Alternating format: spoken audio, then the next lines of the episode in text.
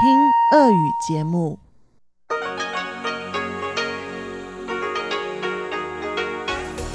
В эфире Международное радио Тайваня. Здравствуйте, дорогие радиослушатели! В эфире Международное радио Тайваня и вас из тайбэйской студии приветствует ведущая Анна Бабкова.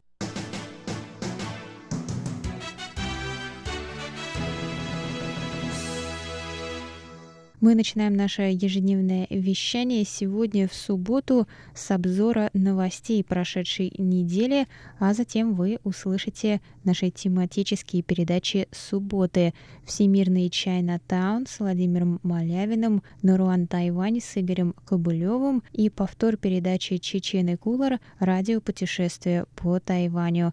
Я вам напоминаю, что на коротких волнах вы можете слушать нас на частоте 9400 390 кГц с 11 до 12 UTC и на частоте 5900 кГц с 17 до 17.30 UTC. И, конечно, заходите на наш сайт, там вы можете прочесть последние новости с Тайваня и послушать ваши любимые передачи по адресу ru.rti.org.tw.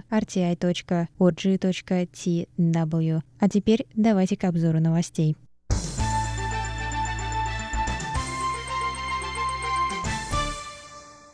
Понедельник, 11 мая, Центральный противоэпидемический командный пункт сообщил об одном смертельном случае в результате заражения коронавирусной инфекцией на Тайване. Общее число умерших от этого заболевания тогда достигло 7 человек на Тайване. Новая жертва коронавирусной инфекции – мужчина старше 40 лет, вернувшийся на Тайвань в марте из США. Его диагноз был подтвержден 24 марта. Сообщается, что при поступлении в больницу у него не было пневмонии, однако через несколько дней его перевели в реанимационную палату из-за осложнений дыхания, после чего у него развелись септический шок и полиорганная недостаточность. Врачи приложили все усилия, однако вероятность смертельного исхода в таких случаях достаточно высока. Пациент скончался 10 мая. Погибший пациент ездил в США с супругой, которая вышла из больницы 11 апреля. Стало известно, что этого пациента лечили при помощи экстракорпоральной мембранной оксигенации, насыщения крови кислородом. Такой метод был также использован в лечении другого пациента, в случае с которым он оказался успешным. К настоящему времени на Тайване зарегистрировано 440 случаев заражения коронавирусом.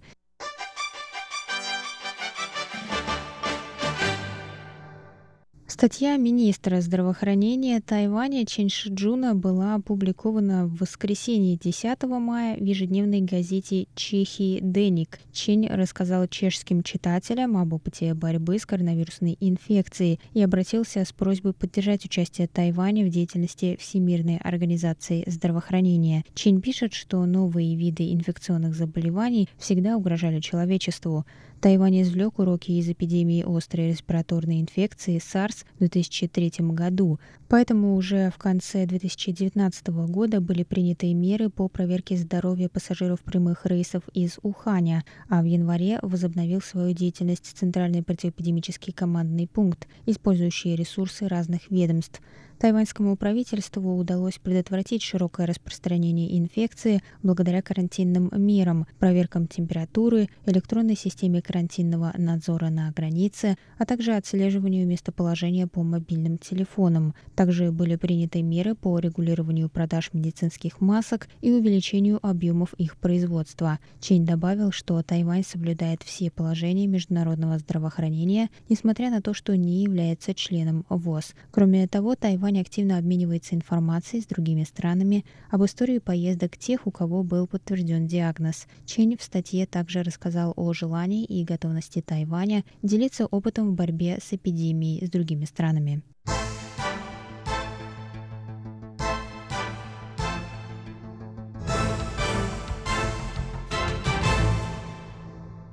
Министр иностранных дел Китайской Республики Джозеф У заявил 11 мая, что в отношениях со страной дипломатическим союзником Парагваем нет кризиса. В апреле несколько членов Верхней палаты парламента Парагвая, единственного дипломатического союзника Тайваня в Южной Америке, выдвинули предложение установить официальные дипломатические отношения с Китайской Народной Республикой. Однако это предложение не было поддержано большинством. Джозеф У сказал, что Парагвай – демократическое государство, поэтому существование разных мнений и голосов – обычное дело. Что касается отношений с единственным дипломатическим союзником в Европе, Ватиканом, У сказал, что Тайвань продолжает следить за развитием отношений Святого Престола с КНР. В феврале этого года министры иностранных дел Ватикана и КНР провели встречу в Германии. Кроме того, власти Китая активно оказывают помощь Ватикану в борьбе с эпидемией коронавирусной инфекции. Тайваньский министр заявил, что Тайваню важны отношения со всеми дипломатическими союзниками. У также сообщил, что поддержка участия Тайваня во Всемирной ассамблее здравоохранения со стороны других стран мира становится все больше.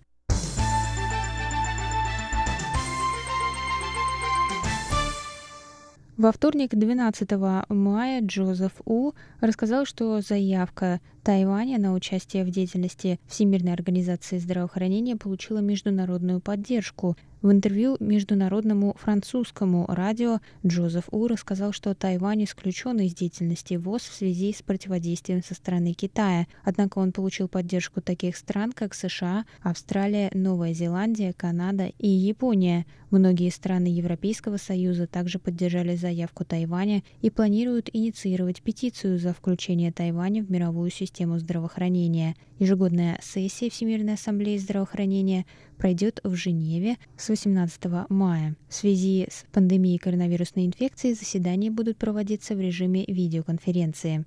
Пресс-секретарь Министерства иностранных дел Тайваня Джоан Оу рассказала во вторник, что 13 дипломатических союзников Тайваня внесли предложение о рассмотрении его заявки.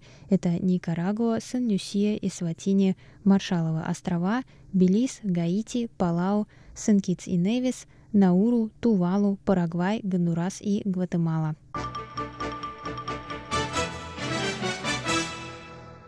Тайвань будет усиливать свою боеготовность на удаленных островах, включая архипелаг Дунша и остров Тайпин с целью защиты национальной безопасности. Об этом сообщило во вторник Министерство обороны Китайской Республики.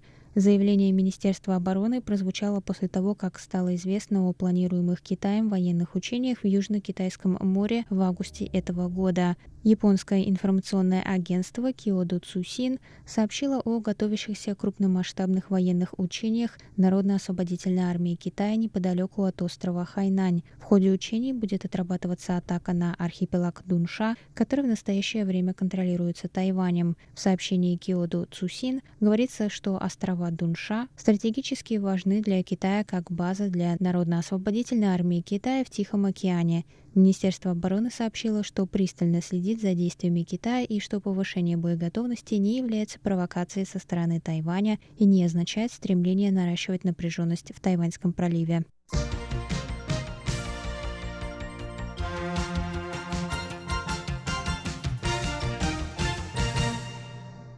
Сенат США принял в понедельник законопроект, обязывающий государственного секретаря Майка Помпео разработать стратегию возвращения Тайваню статуса наблюдателя на Всемирной ассамблее здравоохранения. Законопроект, представленный сенатором Джеймсом Инхофом, сопредседателем протайваньской группы в Сенате, был принят единогласно.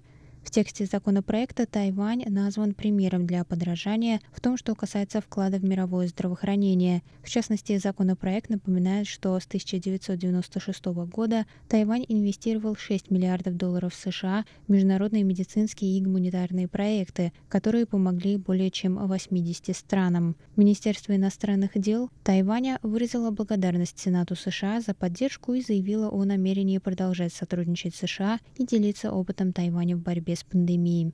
С 2009 по 2016 годы Тайвань участвовал во Всемирной ассамблее здравоохранения в качестве наблюдателя под именем Китайский Тайбэй. Тогда у власти находилась партия Гаминьдан. После прихода к власти президента Цай Инвэнь и Демократической прогрессивной партии Китай возобновил блокаду Тайваня на международной арене.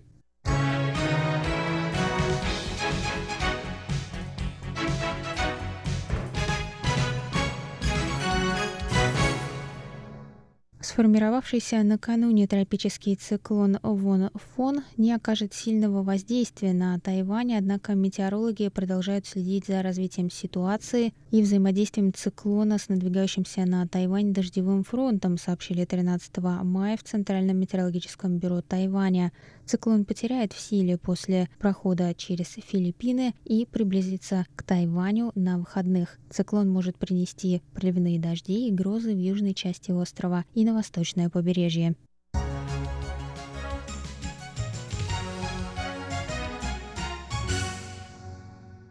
Министр здравоохранения Тайваня Чен Шиджун заявил 12 мая на пресс-конференции, что Тайвань в первую очередь откроет границы для Гонконга и Макао.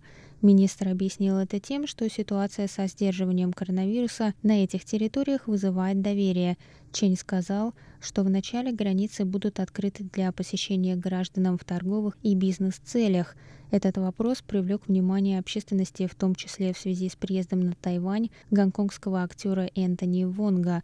В данный момент он проходит 14-дневный карантин.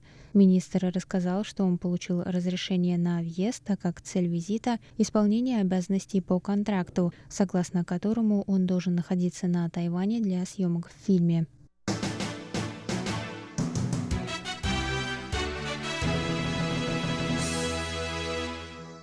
Представительство в Москве Тайбэйско-Московской координационной комиссии по экономическому и культурному сотрудничеству сообщило 12 мая на своей странице в Фейсбуке, что им удалось найти способ для возвращения тайваньских туристов домой из России. На прошлой неделе мы сообщали, что неуточненное количество тайваньцев не могут покинуть Россию из-за временного приостановления многими странами авиасообщения с Россией и запрета рядами стран транзита иностранных пассажиров через их территорию. Кроме того, в МИД Тайваня заявили, что отправление специального чартера из Тайваня также не представляется возможным, так как количество желающих улететь тайваньцев недостаточно для покрытия расходов на рейс. 12 мая подтвердилось, что японская авиакомпания Japan Airlines отправит самолет в Россию, чтобы забрать своих граждан. На рейсе будет выделено 50 мест для граждан Тайваня. Рейс вылетит 25 мая из московского аэропорта Шереметьево и 26 мая прибудет в токийский аэропорт Нарита. В тот же день тайваньцы смогут совершить пересадку в Нарите на самолет до Тау-Юаня.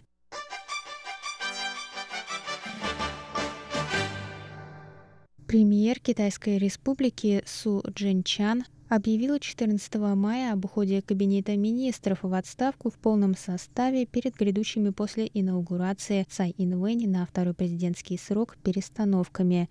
Все члены Кабинета министров единогласно подписались под уходом в четверг на последней встрече Кабинета перед инаугурацией, которая состоится 20 мая. Су останется на посту премьера после 20 мая. Он поблагодарил всех членов Кабинета за тяжелый труд и высоко оценил проделанную ими работу, назвав назвав их сильнейшей командой. Предполагается, что на свои посты не планируют возвращаться министр науки и технологий Чень Лянзи и глава Совета по национальному развитию Чень Мэйлин.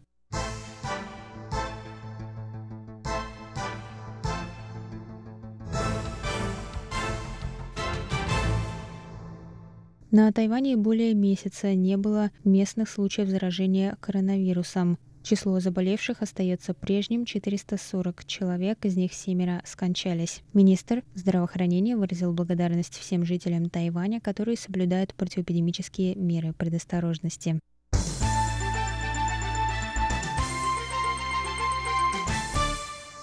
Государственный университет Дженджи и Московский педагогический государственный университет провели 14 мая первое совместное дистанционное занятие по китайско-русскому устному переводу. Дистанционное занятие было организовано представительством в Москве Тайбэйско-Московской координационной комиссии по культурному и экономическому сотрудничеству. Университет Дженджи представил Николай Иван, русист и преподаватель перевода на факультете славистики, а со стороны МПГУ в дистанционном занятии принял участие Василий Тан, преподающий китайский язык российским студентам. Совместное занятие, в котором участвовали студенты тайваньского и московского вузов, было поделено на две части. В первой части студенты обсудили нынешнее положение и влияние пандемии коронавирусной инфекции на их учебную жизнь, после чего преподаватели провели урок по пословицам и устойчивым выражениям в китайском и русском языках. По словам студентов, это занятие внесло разнообразие в изучение иностранного языка, а дистанционный формат общения с носителями языка предоставил им возможность попрактиковаться в разговорной речи. В эфире Международное радио Тайваня.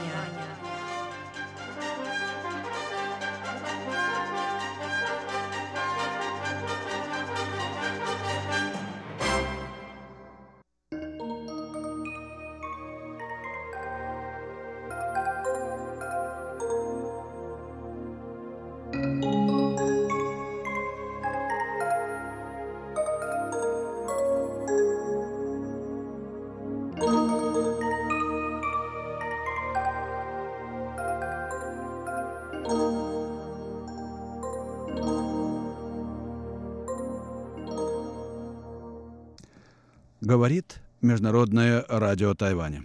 Здравствуйте, дорогие друзья. В эфире передача «Всемирный Чайнатаун». У микрофона, как обычно, Владимир Малявин. Сегодня, дорогие слушатели, я хотел бы вернуться к заметкам замечательного немецкого мыслителя и писателя Германа фон Кайзерлинга о Китае, которые написаны были ровно сто лет тому назад, когда э, Кайзерлинг совершил кругосветное путешествие, а по прошествии нескольких лет издал свою замечательную книгу э, «Путевой дневник философа». Эта книга была э, в прошлом году э, издана в русском переводе в Москве. Она продавалась.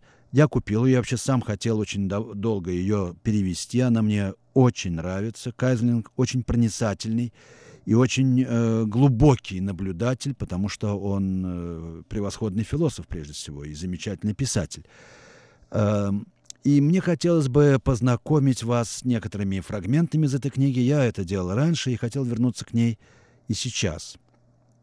Э, сюжетом или темой этой передачи будут э, суждения Кайзерлинга о, пожалуй, самой характерной черте поведения китайцев – китайской вежливости, которая дала повод для появления на Западе вот этого лет, эм, э, крылатого выражения э, «китайские церемонии». Э, я буду зачитывать суждения Кайзелинга и временами э, предлагать вам свои э, короткие комментарии. Ну что ж, давайте обратимся к книге Кайзерлинга.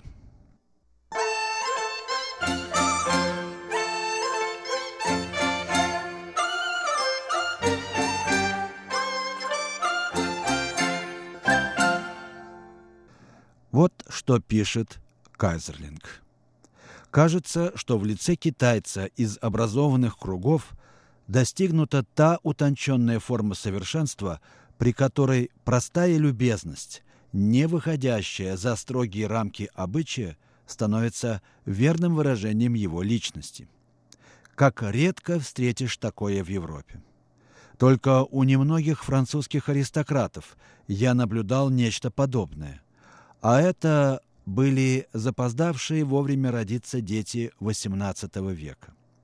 В наше время человек с хорошими манерами обычно бывает поверхностным. Он весь умещается в рамках условностей. Для того, чтобы реализовать содержание своей личности в объективной форме, требуется лучшее воспитание, чем то, которое способна дать нынешняя Европа. В Китае – Такое воспитание еще возможно. Но, к сожалению, это было возможно сто лет тому назад. Э, сейчас э, дело-то обстоит совсем другим образом. Ну, что делать? Давайте вернемся на сто лет назад. Типическая форма, продолжает Кайзерлинг, не помеха выражению индивидуальности – это очень продолжает хорошо тему типовых форм, которая была затронута в предыдущих передачах моей программы. Так вот, типовая форма не мешает выражению индивидуальности, в то время как индивидуальная форма обычно исключает возможность такого результата. чем больше совершенствуется искусство, тем более классические формы оно принимает, а это означает, что индивидуально случайное сублимируется в нем в общезначимое. То же относится и к человеку. Чем больше он живет внутренним миром, углубляется, тем больше все индивидуальное в нем отступает на задний план, и тем больше общечеловеческих черт проступает в его характере. Так, все истинно великие люди были скорее типами, чем индивидуальными личностями. Толстой больше русский, чем индивидуальная личность. Вольтер был больше французом, чем самим собой. А уж величайшие из великих, те, кто не вмещаются ни в какие сословные и национальные рамки, типичны еще в более широком смысле. Они просто люди, стилизованные по самой общей схеме, по схеме святого, деятеля, мыслителя. Так Христос называл себя Сыном Человеческим, а Будда – совершенным. В таком же смысле и вежливость – следование наиболее общей норме, обеспечивающей удачное общение между людьми, во все времена оказывалась наилучшим средством, с помощью которого могла выразить себя высокообразованная личность. В чем причина, что таких высот образованные китайцы достигают не в виде исключения, а как правило, в то время как у нас законченные аристократы даже в XVII веке были редкостью. Это результат действия двух сочинений, на которых вот уже две тысячи лет основывается все воспитание в Срединном царстве. Книга «Почитания» и книга «Церемоний» которую можно назвать катехизисом китайской цивилизации. Первая из них выстраивает всю мораль на принципе почтения. Подобно Гёте, китайская мудрость усматривает в морали, которую никто не приносит с собой от рождения, то главное усилие, благодаря которому человек во всех отношениях становится человеком. Итак, в китайском понимании почтение ко всему сущему является основой всяческой добродетели и всей мудрости. И это действительно так.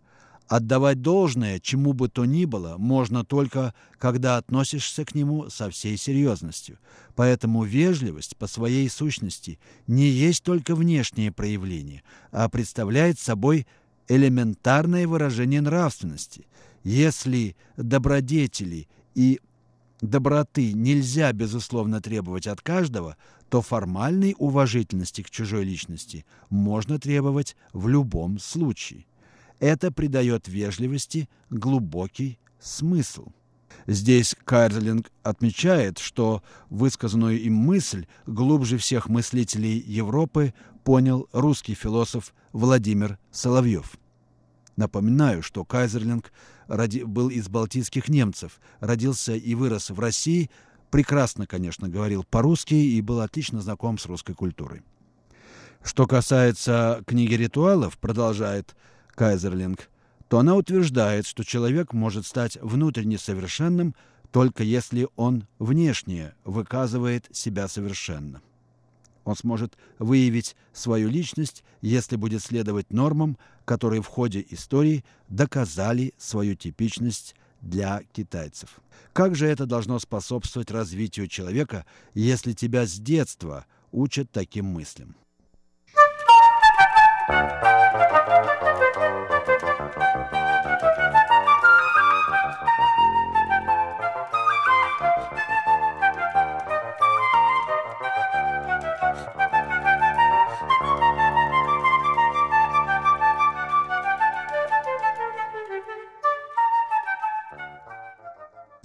Я, Владимир Малявин, продолжаю чтение заметок э, Германа фон Кайзерлинга о Китае из его книги «Путевой дневник философа» в рамках передачи «Всемирный Чайнатаун» Международного радио Тайваня.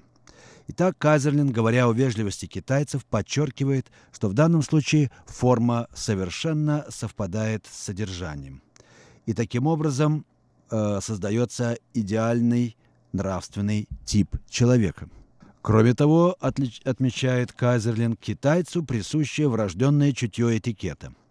И исследование обычаю редко вызывает у него то сопротивление, которое так часто бывает свойственно современному европейскому юноше.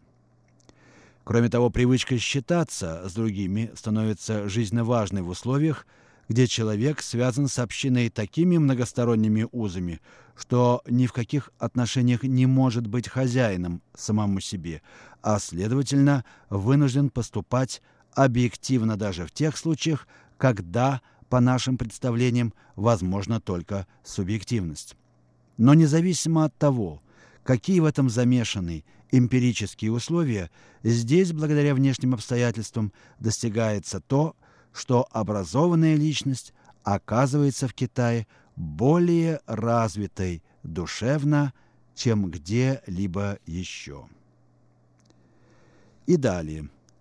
Удивительная вежливость, которой я в настоящий момент наслаждаюсь в Китае, является высшим достижением конфуцианства, а всестороннее моральное развитие человека составляет то основание, в котором оно коренится – Разве это не великолепное мировоззрение, способное вызвать на поверхность всю глубину? Мировоззрение, устанавливающее формулу равенства между моральной и формальной культурой, и не только между грацией и достоинством, но и между грацией и серьезностью, грацией и мудростью, это ли мировоззрение невелико? Конечно, это предполагаемое равенство реализуется в явлении только у самых высокообразованных людей. У массы здесь, как и везде, где культура достигла такого уровня развития, доминируют внешние формы. Из всех европейских народов французский самый образованный в плане общежития, но даже у него форма все больше и больше начинает вести обособленное от содержания существования, подобно тому, как в Китае господствуют хорошие манеры, не имеющие никакого отношения к этическому содержанию. Во Франции глупый француз может выглядеть остроумным по той лишь причине, что остроумием блещет язык. Так что же считать предпочтительным? Совершенно внешнюю цивилизованность – которая существовала бы сама по себе и совсем не обязательно оказывала бы влияние на отдельного индивида или откровенную прямоту каждого отдельного субъекта, которая при нынешнем уровне людей привела бы ко всеобщему варварству.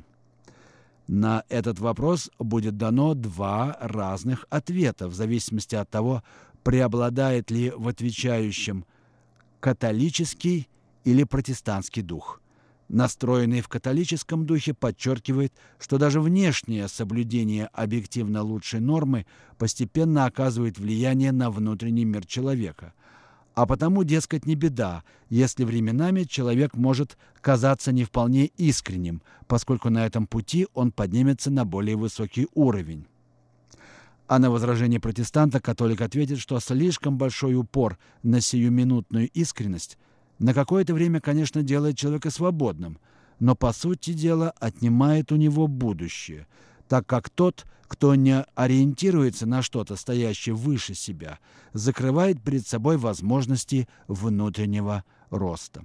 Тот же, кто придерживается протестантских взглядов, скажет, что искренность представляет собой абсолютно лучшее, Поэтому не имеет значения, как дорого за нее придется платить, потому что развиваться к лучшему можно только опираясь на собственный опыт. А самостоятельно добытое знание, пускай даже несовершенное, в любом случае более ценно, чем самые правильные поступки, совершенные под влиянием чужого авторитета. Ну что же, я невольно думаю о том, что можно было бы сказать о русском православном – я думаю, в нем как странным образом уживаются два начала. В русском вообще. Но культ искренности, несомненно, в русских людях присутствует, пренебрежение к формальной формализму этикета, безусловно, присутствует, но одновременно есть и жесткое требование выполнять предначертанные нормы э, православие, все же ортодоксальные традиции. И вообще всякая нормативность тоже. Видимо, одно предполагает другое. Много нормативности предполагает много искренности. И здесь у нас, конечно, в России наблюдается нарушение баланса в большей степени, чем это можно наблюдать на Западе.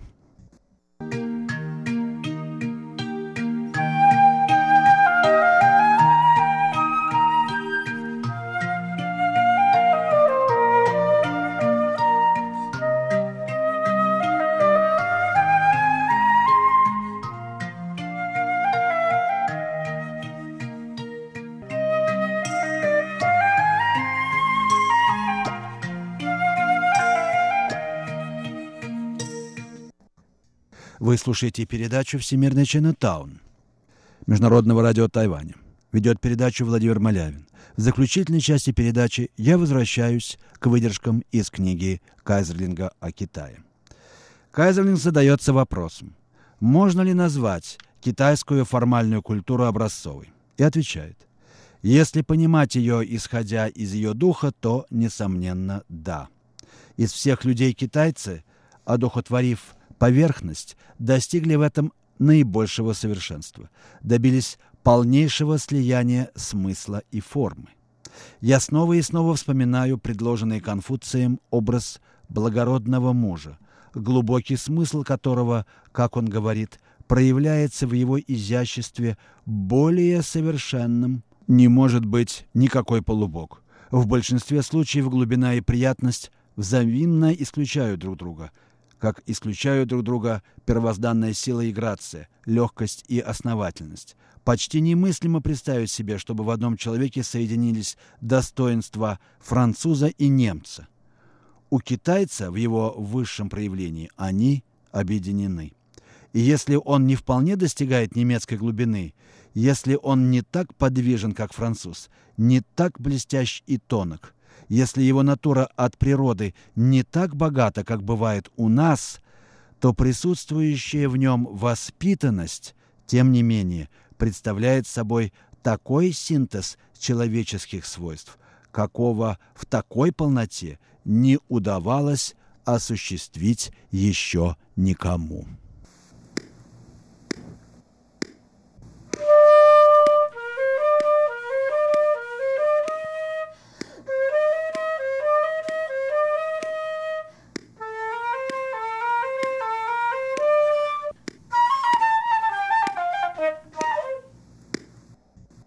И далее Кайзерлинг спрашивает, не может ли быть так, что осуществление вот этой китайской формы жизни привязано исключительно к китайской разновидности человечества. Мир устроен так странно, что зачастую достаточно какой-то случайной констелляции, чтобы явление приобрело вечный общезначимый смысл. Подобно тому, как поэт отнюдь не представляет собой единственно истинного человека, как думал Шиллер, человека, способного на самые сильные переживания величайшей страсти, а является всего лишь человеком, которого случайное сочетание талантов сделало рупором того, чем другие обладают в гораздо более сильной степени, подобно тому, как гений не является особым самобытным существом, а возникает вследствие совпадения – определенных природных данных с историческими условиями, из которых ничего в отдельности не привело бы к созданию гениальных творений, точно так же возможно и китайское совершенство, означающее по своему содержанию нечто абсолютно высшее, тоже может быть представлено только в одном лишь китайском варианте. Но этот вариант не может служить для нас образцом. Ведь для того, чтобы, следуя строго очерченным ритуалам, оставаться совершенно естественным, для того, чтобы держаться в незыблемых рамках, но при том действовать, не изменяя своей природе, требуются какие-то особые задатки. Такой человеческий склад не должен нам казаться таким уж диковинным.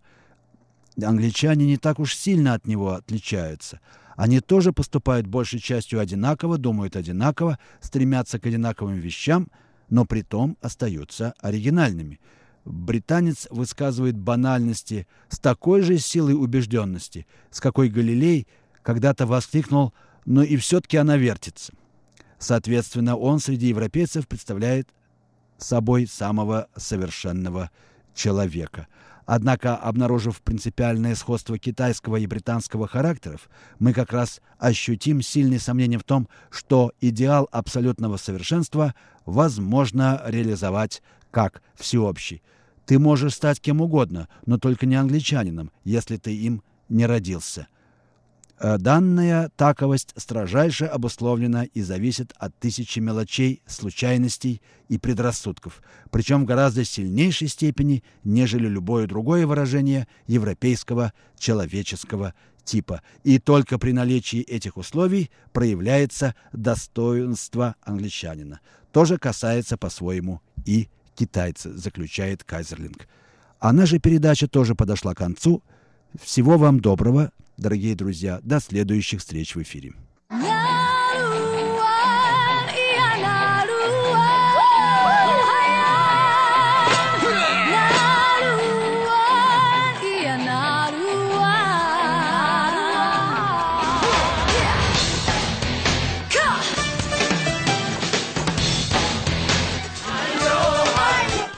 Добрый вечер, дорогие радиослушатели. В эфире передача Нурайн Тайвань и с вами ее ведущий Игорь Кобылев.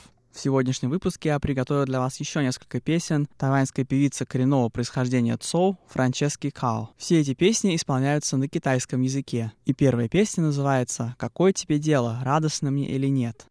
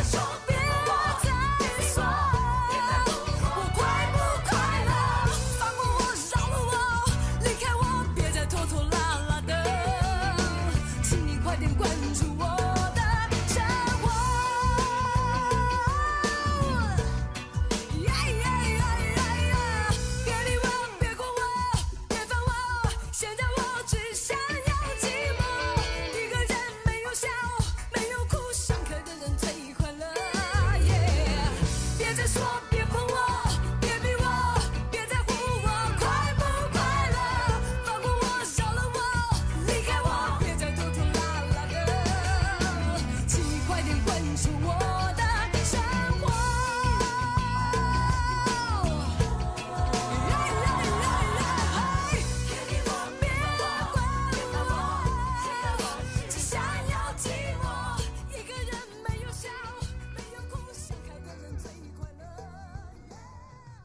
Следующая песня называется «После сезона дождей».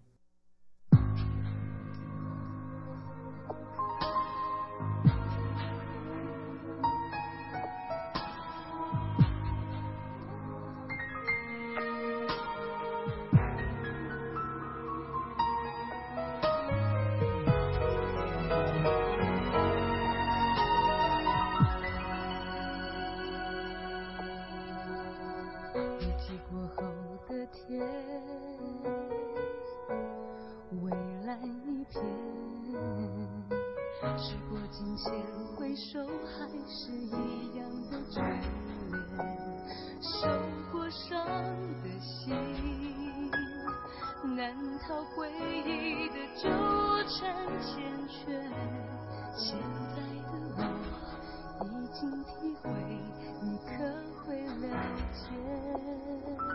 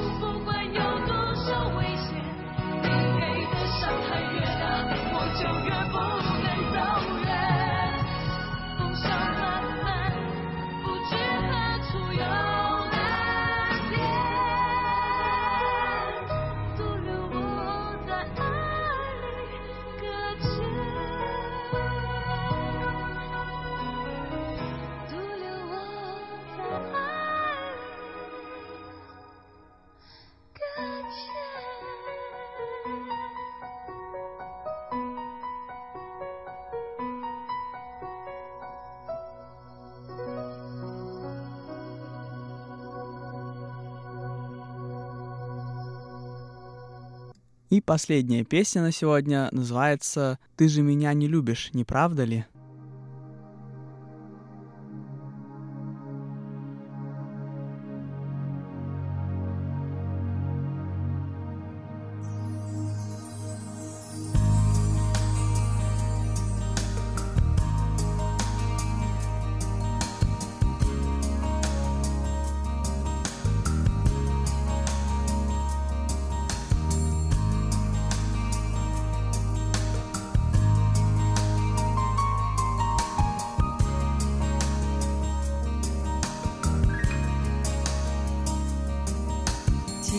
就像夜里的沙隐隐作痛我却不敢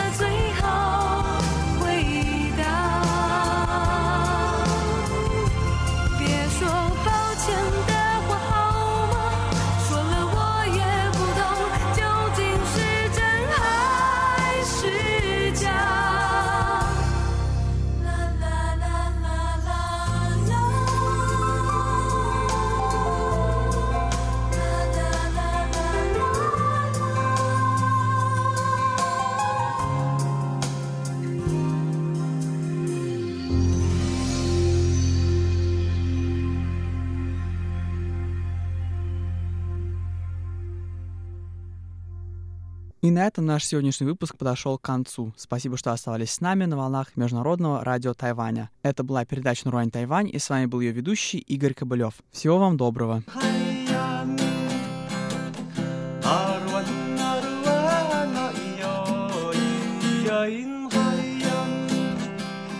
Oh, yeah,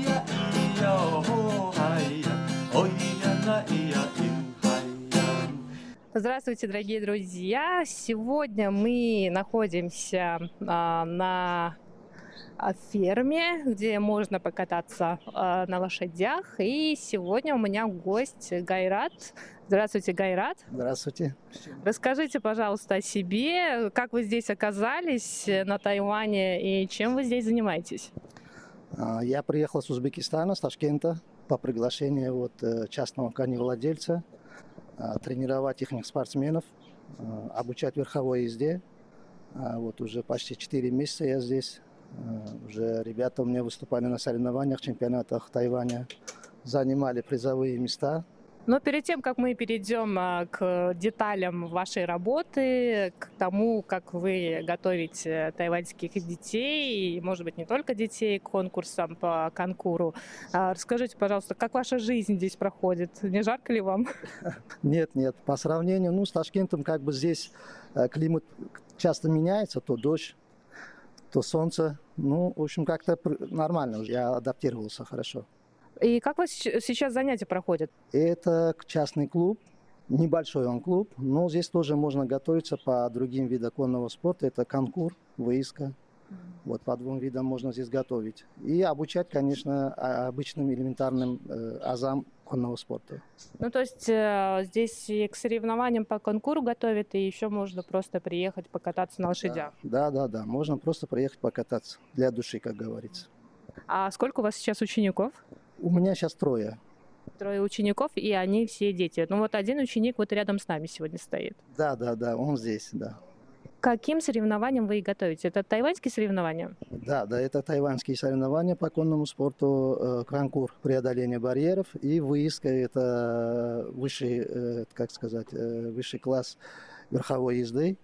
Это значит э, боковые движения, там остановки, принимания, всякие элементы выполнения высшей школы. А сами вы этим давно занимаетесь? Ну, можно сказать, недавно, но 30 лет, да, как? Не, ну мне кажется, это уже давно. Да, 30 лет.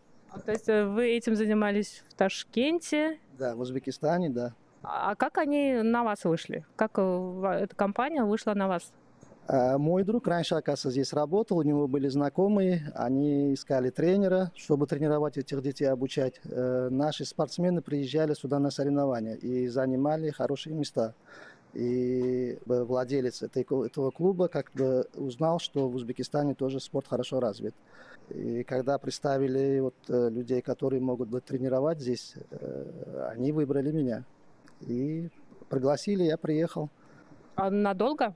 Э, Ну, пока у нас контракт на один год.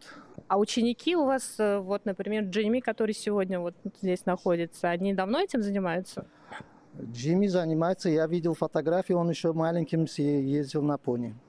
То есть вы его взяли как э, ученика, который продолжает? Да, да, да, да, он уже начал заниматься профессионально. Как бы я его обучаю уже таким вот высшей школой, всем этим азам. А высшая школа – это уже более Да, это уже профессионально. Это по программе олимпийского. олимпийской программе. Да, да. А, вот видите, я даже не знала, что есть олимпийская программа по конкуру. Да, да, да, да. Но это уже как бы техника, нарабатывается очень э, уже другая сложная техника. Это не просто кататься на лошади, а там работа идет и с лошадью, сливание двух организмов и преодоление высоких барьеров, исполнение элементов высшей школы. Как вот по вашим ощущениям, ну вот здесь 4 месяца уже находитесь, конный спорт на Тайване, он вообще распространен? Да, мне очень понравилось. Я был очень удивлен, потому что на последних соревнованиях соревнования начались утром и закончились почти вечером. Это было очень много участников. Очень много детей. Меня это очень обрадовало, потому что это все начинается с детей. Это будущее. Что много детей занимается, они выступают в своих категориях, пони, есть взрослые, есть профессионалы, где выступают в более таких сложных программах. Э, Очень я был удивлен, потому что хоть и маленькая страна, но очень развита. Оно, я так думаю, скоро будет э, в престижных, хороших этих самых выступать. Ну а может быть вы знаете, Тайвань, он уже участвует в соревнованиях международных именно? Ну, пока я не видел. Но они здесь проводили чемпионат э, среди юношей и молодежи. Хорошие чемпионаты проводили здесь, на Тайване. Да, наши узбеки приезжали сюда. Конечно, хорошо было бы, если бы они еще выезжали на международные соревнования. И тогда было бы больше опыта. И побольше бы через спорт бы узнавали, что есть такая страна Тайвань. Понимаете, вот сейчас это надо выезжать, побольше выезжать, выезжать и как бы набираться опыта. Поэтому больше, нужно больше опыта э, в международных соревнованиях. Ну, я думаю, что тайваньцы, они делают все, может быть, немножко медленно, но они движутся к цели. Да, да, да, да, да, да, они движутся, они молодцы. Я очень рад. Все это люди хорошие, очень мне нравится вот отношение людей друг к другу. Мы вот э, до интервью мы с вами пообщались немного и выяснили, что вы с ними общаетесь через переводчик. Да, да, да, да, получается так, да. Ну, а сложно вообще коммуницировать, общаться вот с местными без знания китайского языка или там с э, элементами базовыми английского языка? Ну, так получается иногда я чуть-чуть начинаю учить английский, э, где-то они начинают учить русский, вот так вот. Ну, мы общаемся. Как бы получается, друг друга понимаем, мы смеемся, мы шутим.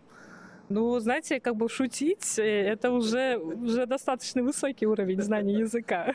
Да, да, да. Получается так, мимиками так, сяк, ну, в общем, неплохо.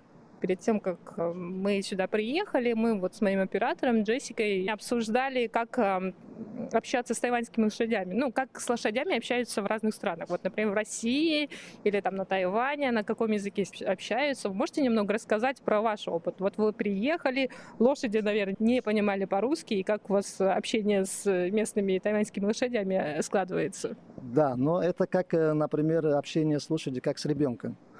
Например, может быть э, поощрительный э, по интонации голоса. Лошади определяет по настроению человека.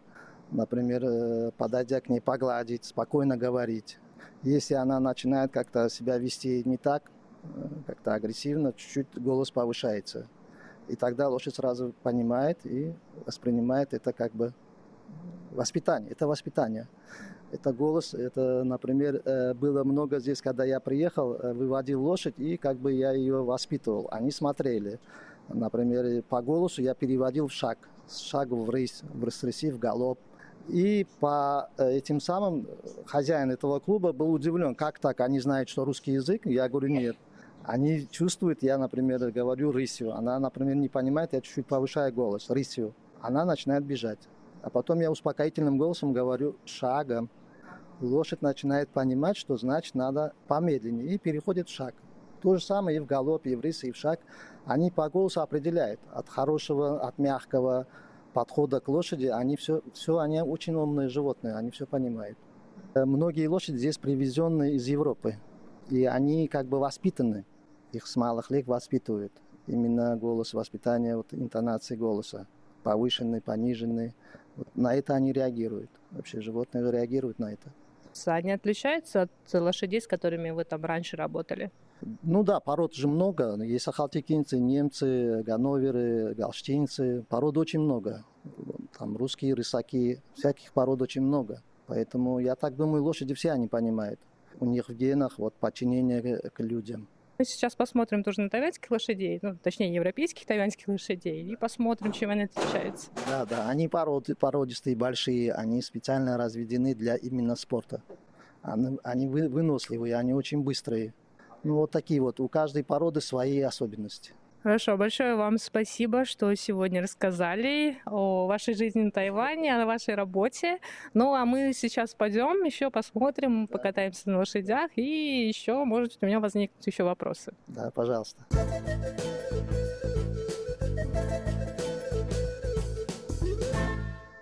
Дорогие друзья, продолжение рассказа о ферме Даньдянг, в которой мы сегодня побывали, вы услышите на следующей неделе. В частности, я вам расскажу, что это за ферма и предложу вашему вниманию небольшое интервью с учеником Гайрата Мирзаджанова, нашего сегодняшнего гостя. Ну и на этом я с вами прощаюсь. Оставайтесь.